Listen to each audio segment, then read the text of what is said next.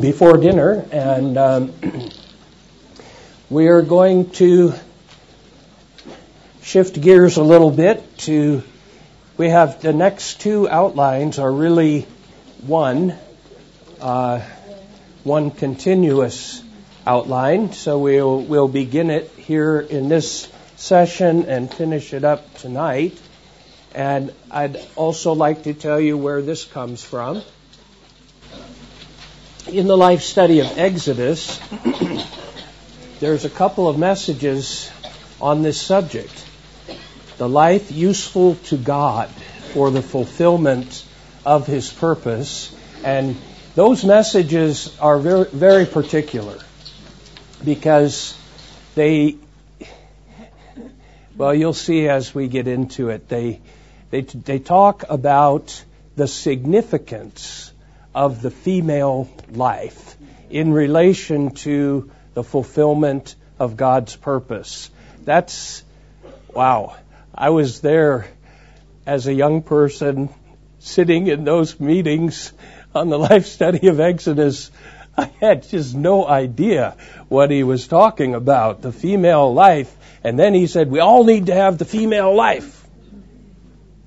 I, I didn't get it. But today I, I understand, and that's what we're going to talk about in this outline and the next one. You know the story in Exodus chapter 2. Um, how about if I just read a couple of the verses there to remind us of that story, and then we can get into the points. it's a it's an extraordinary story. Um, a man of the house of Levi went and took a daughter of Levi as wife. And the woman conceived and bore a son. And when she saw that he was a fine child, she hid him three months.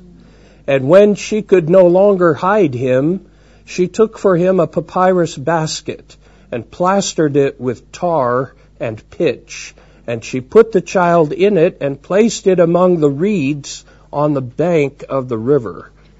And his sister stood at a distance to find out what would happen to him. And the daughter of Pharaoh came down to bathe at the river, while her maidens walked alongside the river. And she saw the basket in the midst of the reeds, and sent her female servant, and she brought it to her. And she opened it and saw the child, and there was the boy crying. And she had compassion on him and said, This is one of the Hebrews' children. Then his sister said to Pharaoh's daughter, Shall I go and call a nurse from the Hebrew women for you, that she may nurse the child for you? And Pharaoh's daughter said to her, Go. And the girl went and called the child's mother. in these eight verses, what's the emphasis? Female life. One after another, after another, after another. Everybody's a female except Moses. So the emphasis here is what's the, what's the role of the female life in the fulfillment of God's purpose? Well, at that time, uh, this is the Old Testament, so we're talking about the typology. Yesterday, when we talked about the New Testament, we said that Mary, symbolizing the, the sister's function, was to bring forth Christ. To bring forth Christ. Here, in the type, God needed a Savior for His people. His people were enslaved in Egypt under Pharaoh. He needed a Savior. That Savior was going to be a male, Moses. But everything related to Moses depended on the female life. That's, that's the story here. So we can read the outline and say a little bit. We'll have plenty of time. the life useful to God for the fulfillment of His purpose. In Exodus chapter 2, God prepared a Savior to deliver His people from Egypt through the female life. So the Savior was male, But the preparation of the Savior was through the female life. In chapter 1 of Exodus, Pharaoh held the children of Israel in slavery and also sought to kill all the baby boys born to Hebrew mothers. Why didn't Pharaoh kill the girls? Why did he kill the boys? Why do you think? Well, the boys were the real threat to Pharaoh. And if they could kill all the boys, then the Hebrew females would all be forced to marry Egyptians. So that's Satan's strategy even in the church life today. Kill the boys with spiritual death. Kill them in their pursuit of Christ and their practice of the church life, then there won't be proper husbands for the sisters. That's, believe me, that is a particular attack on the church life today. And that's the reason why we have more sisters than brothers. That's the reason why in the full time training we have more sisters than brothers. Satan attacks the boys. Not that he doesn't attack the girls, he does. But his strategy is kill the boys. The male life signifies the life for the fulfillment of God's purpose. And the female life signifies the life for man's pleasure. Don't misunderstand this. We're talking spiritually right now in times of crisis, God uses the female life for the fulfillment of his purpose. He uses the female life to maintain the male life for his purpose. Really true. God sovereignly used Pharaoh's own daughter. Can you believe that? If such a story was not in the Bible, you just could never imagine it. God used Pharaoh's own daughter to preserve the most important male born to the children of Israel in Egypt. Just amazing. Why? It was a time of crisis. That was, that was what God needed at that time. Now here's an interesting point.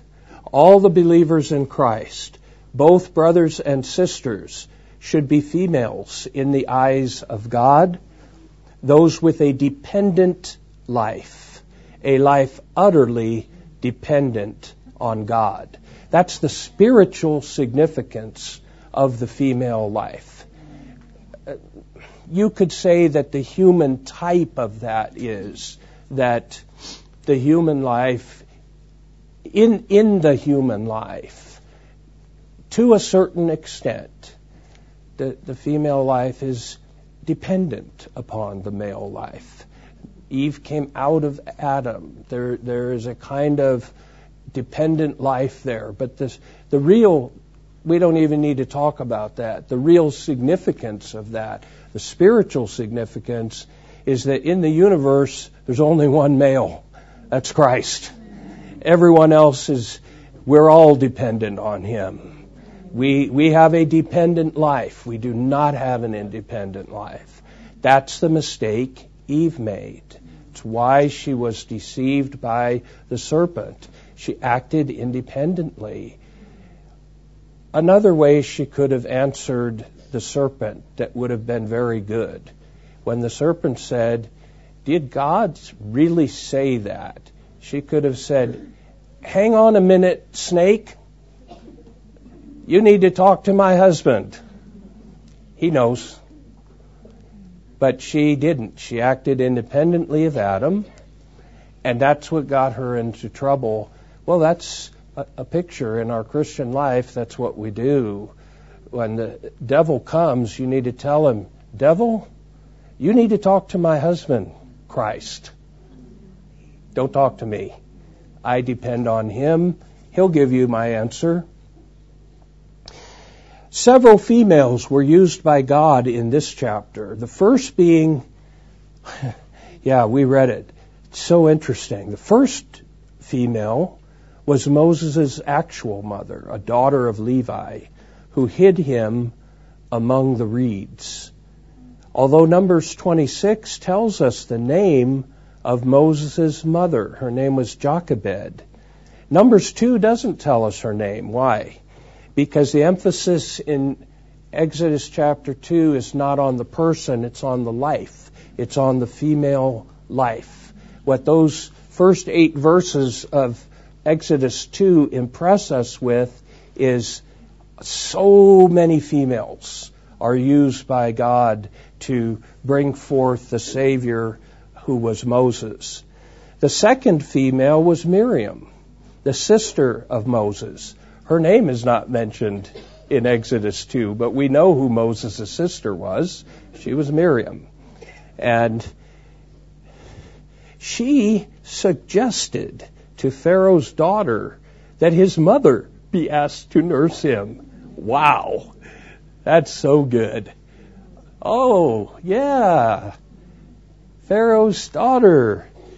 I have a great idea. Let's go get his mother to nurse him. She says, Sure, good idea. Why, why was that important? Now she can really fulfill her function as Moses' mother to raise him up. He's going to be raised up in Pharaoh's palace, but guess who's going to nurse him? His real mother, a Hebrew. Wonderful. Then the female, then, then Pharaoh's daughter sends another female, a female slave. Uh, the female slave of Pharaoh's daughter was sent by her to fetch the ark. Then Acts 7:21 uh, says that Pharaoh's daughter took him up and nurtured him as her own son. So, you know, to some degree, we must say Pharaoh's daughter was used by the Lord. During certain critical times, the only life that can be used by God is the female life, which stands with God and is dependent upon Him. We are living in such a critical time, a time when the female life is urgently needed. Anyone who presumes to be a male will become a pharaoh. That's the male life that is independent of God and not useful to God. I think we're starting to get the burden of this uh, this this story in Exodus. Um, God's economy on the earth at that time was to rescue his chosen people out of the bondage of the world. And they had been in bondage 400 years. Um, terrible situation. And God needed to raise up Moses. Well, there's only one way to get a Moses. We need a mother. So, um, a mother of the tribe of Levi had this son who was destined to be the Savior of Israel. But the enemy came in to fight very much against this particular. Why this one? Does that remind you of something in the New Testament when a baby was born? Yeah. Herod. Kill all the boys all the baby boys. It's a picture. It's, a, it's an exact picture of what happened when the Lord Jesus was born. And then the Lord had to use the female life to protect the Lord Jesus so that he could be brought into humanity to, to accomplish our redemption. It, it was the almost identical situation here with uh, Moses. So the, fe- the significance of the female life is that it depends on God. Later on, Moses made a big mistake. He found out that the Lord did in fact intend to use him to save God's people, but he acted independently. He saw an Egyptian smiting a Hebrew, and he killed the Egyptian. The Lord never told him to kill the Egyptian. and he hid him in the sand. What, what was that? That's the male life. That's the male life, acting independently of God, doing something for God without God. Uh, that's one definition of religion. Religion is for us to do something for God without Christ. That's religion. Uh, but in this context, let's say that's the male life. the male life it's not necessarily to do something evil. You might do something for God, but your act for God is done without Christ. So it's not useful for God's economy. It's not useful for the building up of the church. That's why we said we all need to be in resurrection, right? In our all our relationships, our uh, marriage relationship, our family relationship, and our church relationships. We call each other brother and sister. Actually, I'm not related to anyone in New Zealand in the human life, but all of you are my sisters, and I have a few brothers here too. It's in resurrection. It's in resurrection that these are my brothers. It's in resurrection that you are my sisters. We need to live in resurrection. And that means in this message not to live an independent life. We live a dependent life. It's exactly the problem that, as I said, that got Eve into trouble. The independent life is signified by the tree of knowledge. The dependent life is signified by the tree of life. You know, knowledge makes you independent. As soon as you know what to do, you don't need anybody else. I know how to do it. I know what to do. I know how to do it. I don't need you. I can do it. That was the temptation of the serpent with Eve. When he came to her, he said, you know, God knows that if you eat the tree of knowledge, you'll be like Him. You'll know good and evil.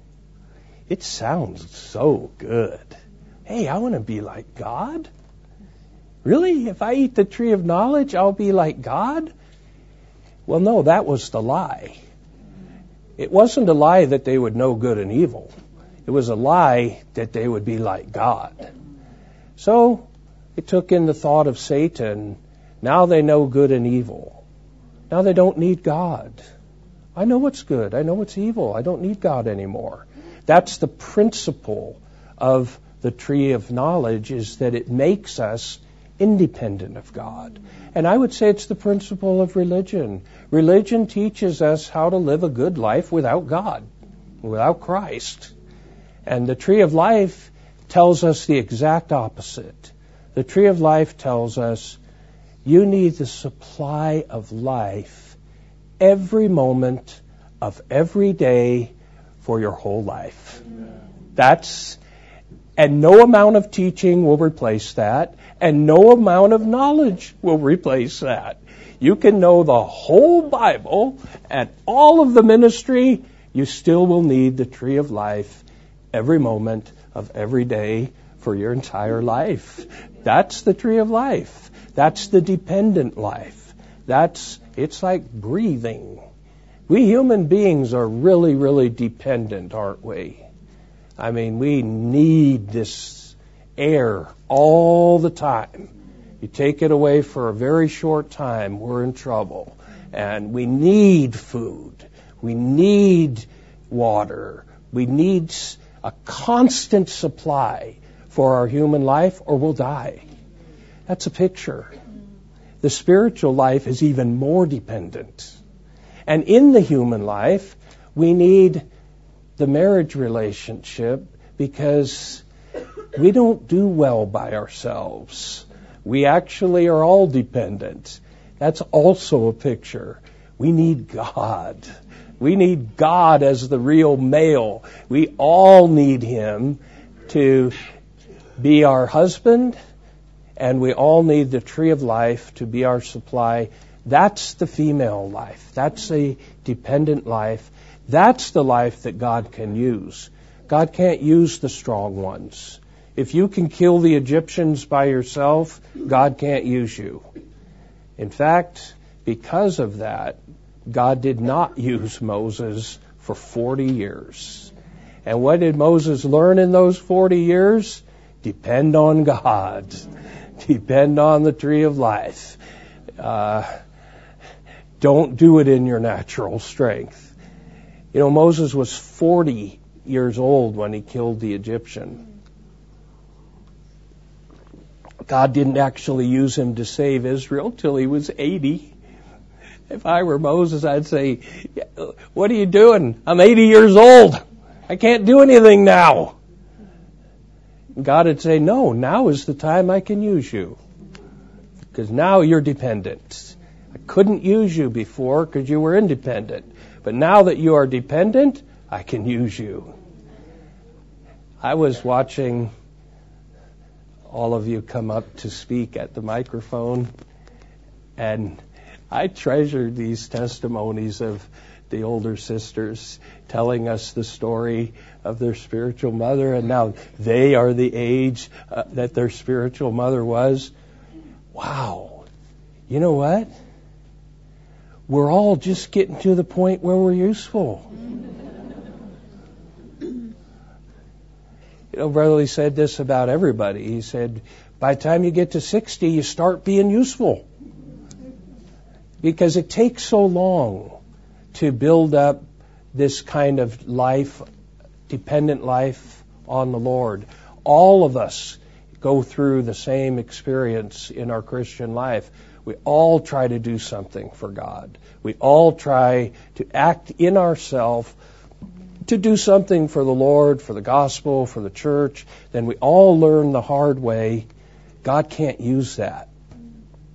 And then we go to the backside of the wilderness for 40 years to tend to some sheep. I guess New Zealand is the backside of the wilderness. We don't have any sheep in America. Maybe that's why I'm here.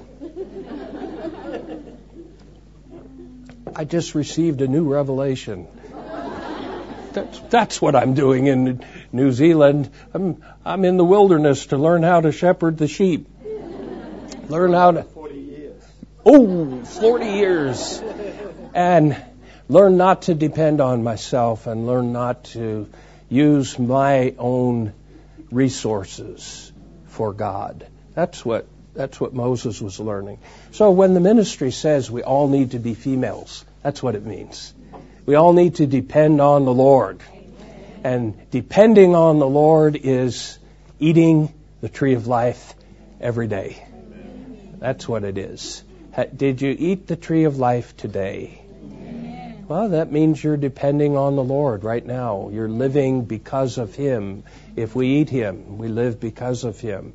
You know, the very, very, very, very best picture of a dependent life?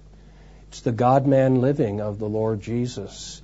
He was 100% dependent on God the Father. 100%. So he could say, I don't speak anything. Every word you hear me speak, it's my Father's. I don't do anything. Every work you see me do, it's the Father's. I don't do anything. I live because of the Father. My entire life, my existence depends on the Father, and everything I do depends on the Father, and everything I say depends on the Father. How beautiful. No wonder his life is the most useful life. He was the most dependent one. We would never think so. We would think Jesus is Superman. Independent. Do everything. God man is here. Not Superman, God man. No. Dependent man is here. A man who can do nothing is here. That's our superhero. he depends on God for everything. That's the picture that, that that's the life we want to learn to live. Okay, we're on Roman numeral 3. In Exodus chapter 2, God used a number of females to accomplish his purpose of preparing a Savior. The first, the mother of Moses, she gave birth to him and nursed him. That was the first stage of the preparation. The sister of Moses watched over him when he was in the ark and served as a connecting link between Pharaoh's daughter and Moses' mother. The female slave of Pharaoh's daughter fetched the ark. Pharaoh's daughter raised Moses as her own son. She was probably the one through whom, here's the quote from Acts 7 Moses learned all the wisdom of the Egyptians. Who else would have taught him? You know, Moses did not attend the University of Cairo. They didn't have one. Where did he learn the wisdom of the Egyptians? Probably from Pharaoh's daughter. You know, that's what that's where kids learn almost everything. I mean, they learn things at school, but they're mostly the wrong things. Where they learn all the right things are from their mother and their dad at home. I, t- I told you. I, I had to, I had to, I had to begin telling my children in kindergarten the stuff you hear at school is wrong. Because they started hearing wrong things in kindergarten you think first grade was better? No, first grade was worse. By the time my daughters were in intermediate school, one day my daughter came home and she told me that her teacher, who was a man, was married to a man in intermediate school. She said, Dad, do men marry men? I said, No. She said, But my teacher is married to a man. I said, No, he's not. She said, He is. He said he is. I said, That's not a marriage. Men cannot marry men. I said, What if he told you he was married to a dog? Would you believe that? You wouldn't believe it because men don't marry dogs. I said, No, he's not married. He said, But he said he was married. I said, He's not married. Only a woman can marry a man. A man cannot marry a man. Sixth grade, I had to start to tell my daughter this. I told you, even in kindergarten, she came home with the book, Sally Has Two Mommies. See, everything that is taught in this age is to turn upside down the family, the marriage, the genders, and what's behind it? An attack on God's purpose. You know why Satan wants men to act like women? So that the life useful to God for his purpose is useless. That's what's behind this, believe me. It's not, and we're not, we're not social reformers. We don't care anything about that. Society has no hope until the kingdom comes. We, we don't reform society. We live in this society for the fulfillment of God's purpose. That's what we're doing here. When the Lord came in his first coming, he didn't run for office. He didn't run for mayor of Jerusalem. He didn't say, hey, I'm going to fix this mess here. We got to abolish slavery. We got all kinds of social problems. Vote for Jesus. No. In fact, he didn't do anything to address the social problems. His, his coming was not to reform society, it was to bring God to man. Amen. But listen, in his second coming, he'll take care of all of this. All of this confusion, all of this lie of the evil one, he will address it. He'll come as the, the stone cut out without hands to smite all of the human governments that pass evil laws.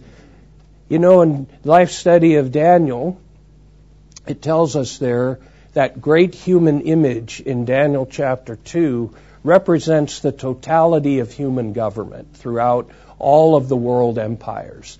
And when the stone comes, it smashes that image. And then that stone becomes a mountain that fills the entire earth. there in the life study of Daniel, it tells us all human governments, all of them, do three things. They exalt man, they worship idols, and they oppose God. Everyone, including the good old US of A, opposes God. It worships idols, it exalts man. Sorry, so does the government of New Zealand, so does every human government. So that's why we don't run for office. Do not run for Prime Minister of New Zealand. Spend all your time preaching the gospel and shepherding people. You'll accomplish much more. Because even if you're Prime Minister, you're not going to be able to change this age. it's not our way. Not in this age. Our way in this age, we're bringing in the King. We're bringing in Moses. We're going to bring in another age. That's how we're going to change everything. He'll change every last one of those laws. Isn't that wonderful? And then we'll have righteousness. Right now, we will not have it. You know, it says, in the new heaven and the new earth, righteousness dwells. In the old heaven and the old earth, there's no righteousness, and we aren't going to be able to bring it in unless we bring in Christ. That's our job. Okay. Where are we? The wisdom of the Egyptians. Today we also need all the functions of the female life. We need the conceiving, bearing, and nursing function. We need the function of watching, recommending, and establishing the proper connections. We need the function of helping and serving. And we need the function of raising, teaching, and training. Here's this word training again that we had in Titus chapter 2. And who trained Moses? It sure seems like it was Pharaoh's daughter. I think so. She's the one who taught him. She's the one who trained him. He lived in the palace with her. Who trained Timothy? His grandmother, Lois and his mother, Eunice. Where were dad and grandpa? Probably at work. That's my guess. You say, no, the Apostle Paul trained Timothy. No, he didn't. The Apostle Paul perfected Timothy, but he was trained by his grandmother and his mother. So that's a function that the sisters provide. Now, you say, I'm not a teacher. Yeah, actually, you are. Yeah, you, you may not teach in the sense that the brothers teach, but actually, what you teach is more important. You're the ones who tell your child, no, Sally does not have two mommies. No, men do not marry men. Somebody has to teach that. Who's teaching that? They never hear that at school. You know, all the way, this never stops. From kindergarten through university, it never stops. I had a, I studied business and accounting. I had an economics professor at the university. He was, humanly speaking, he was a brilliant man. He was on President Nixon's Council of Economic Advisors. He was smart. But he he was an awful person. And he hated Christians. And he taught, he taught economics. But every chance he got in the economics class, he would say something evil about God. And the thing he liked to say the most, over and over and over and over, he would say, God, whoever she is. Man, I got provoked. I was a young believer. I went to him one day. I said, I said, this is a, this is a publicly funded university. And this is an economics class. It's not a philosophy class or a religious class. I said, you can't say that. He said, try and stop me.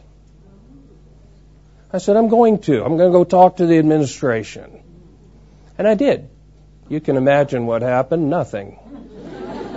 Because the administration agrees with him.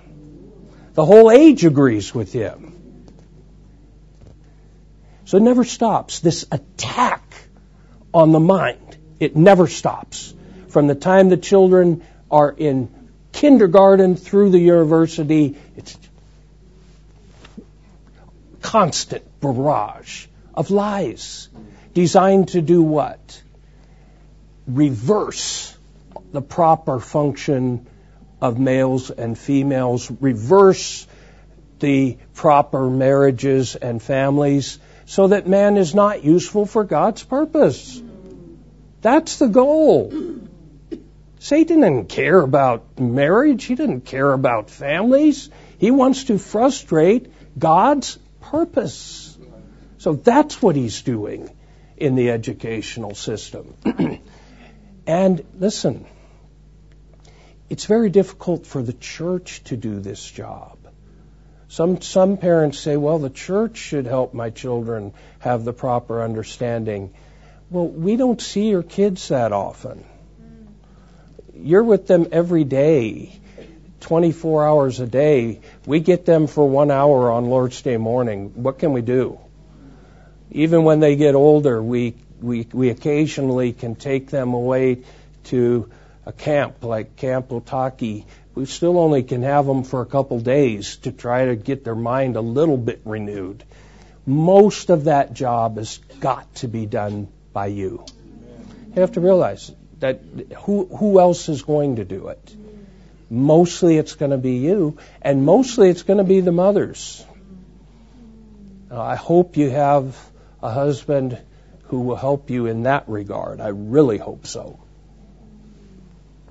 but you also need to do it. Through these four kinds of female life, Moses was born, raised, and trained for God's purpose. God even used the secular training that Moses received for his purpose. That's sovereign, isn't it? And I would say that's nearly always the case with our children as well. Even their secular education becomes something useful for God's purpose. For the carrying out of his economy today, the Lord needs these four kinds of female life. Have you got it? So, what kind of life can God use to fulfill his purpose? Mainly, mainly it's the male life. But because the male life which is for God's purpose, tends to be independent of God. He needs the female life. He needs the life that is dependent on God. So all of us, male or female, need to live the dependent life. The kind of life Jesus, the God man, lived. That's a dependent life. And the kind of life Paul lived. Paul didn't live an independent life. He lived a total, listen, Paul takes it to another level. Not only does he depend completely on Christ, he also depends completely on the body of Christ. Isn't that wonderful? He says, For me to live is Christ.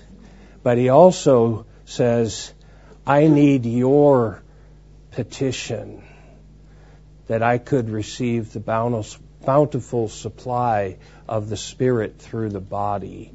Otherwise, I won't be able to live and magnify Christ while I'm in prison in Philippi. If I had written the book of Philippians, or if you had written the book of Philippians, Philippians 1 1 would say, Get me out of prison. I'm in prison here. Get me out.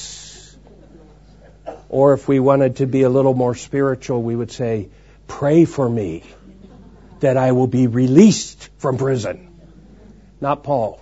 Paul says, Pray for me that while I'm in prison, I'll receive the bountiful supply of the Spirit which is in the body, that I might live and magnify Christ in prison.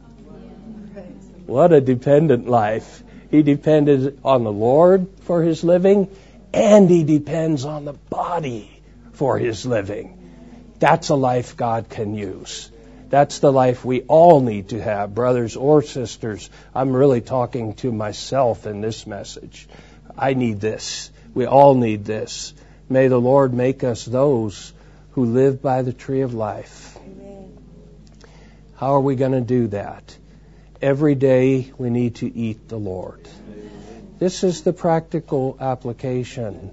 If we say we're going to have a dependent life, if we say we're not going to live by our own life, or serve by our own life, or shepherd by our own life. There's only one way that can happen. Every day, we need to spend some amount of time to eat the Lord. It's the only way it can happen. If we eat Him, we will live because of Him. If we don't, we will live because of ourselves. Those are our two options. Oh, May the Lord be merciful to us and remind us we need Him. We need Him like we need air. We need Him like we need water. We need Him like we need food. And we need Him every day for our whole life. We are dependent people. Okay, good. We finished early. We have time for lots of sharing. I really, I've really, I seriously mean it. I've really gotten a lot of help from your testimonies. I, I, I want to hear some more, and then you'll hear some more from me later. Let's pray for a moment while the brothers bring out the microphones.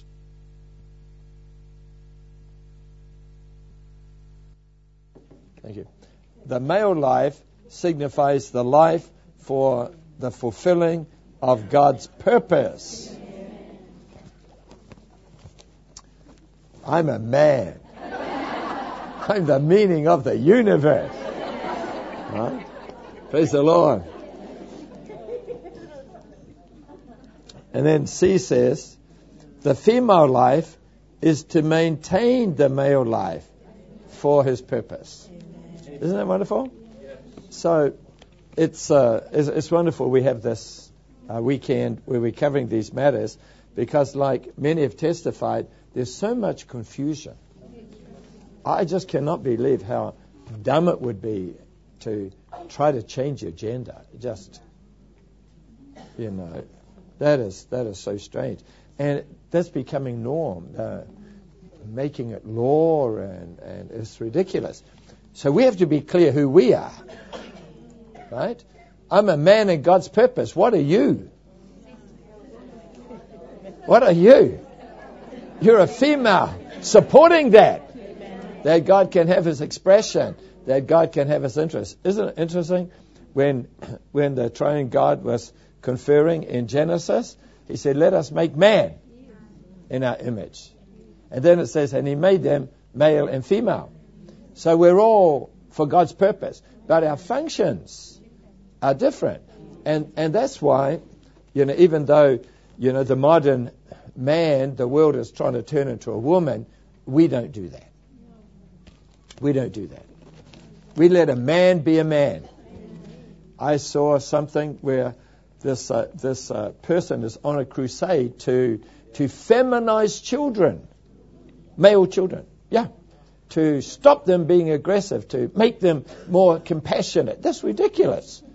A man have to be aggressive, have to beat up anybody who comes to mess with their wife, you know. they, they, they, they have to be strong. They have to protect the family. So, but the, the world just makes it all, all so crazy. So we have to be clear. We have to be clear who we are. And that's why, you know, my wife, she composed a song, you know, became top of the pops. You heard that one? Do you know that one? Apollo, stand up and sing it. Don't, don't say no. Support the male life. Rachel will sing it with you.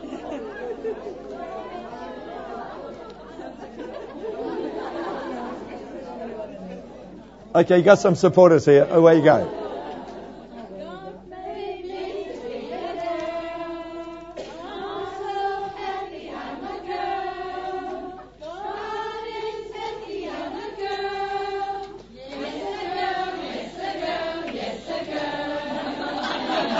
The next verse, the next verse, the next verse, the next verse. Sing it to the brothers.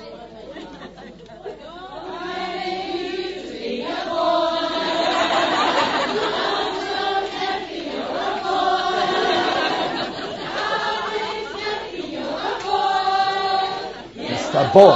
Yes, the boy. Yes, the boy. Okay. So you have to teach that to the children. Get them to sing to one another. And uh, I've been trying to make up one about a man. because I want all the brothers to sing it. I'm a man. I'm for God's purpose. And when I'm in the meeting, I come to the front row. And I bear the burden. And I pray. And I speak for the Lord. I don't sit on the back row with the baby.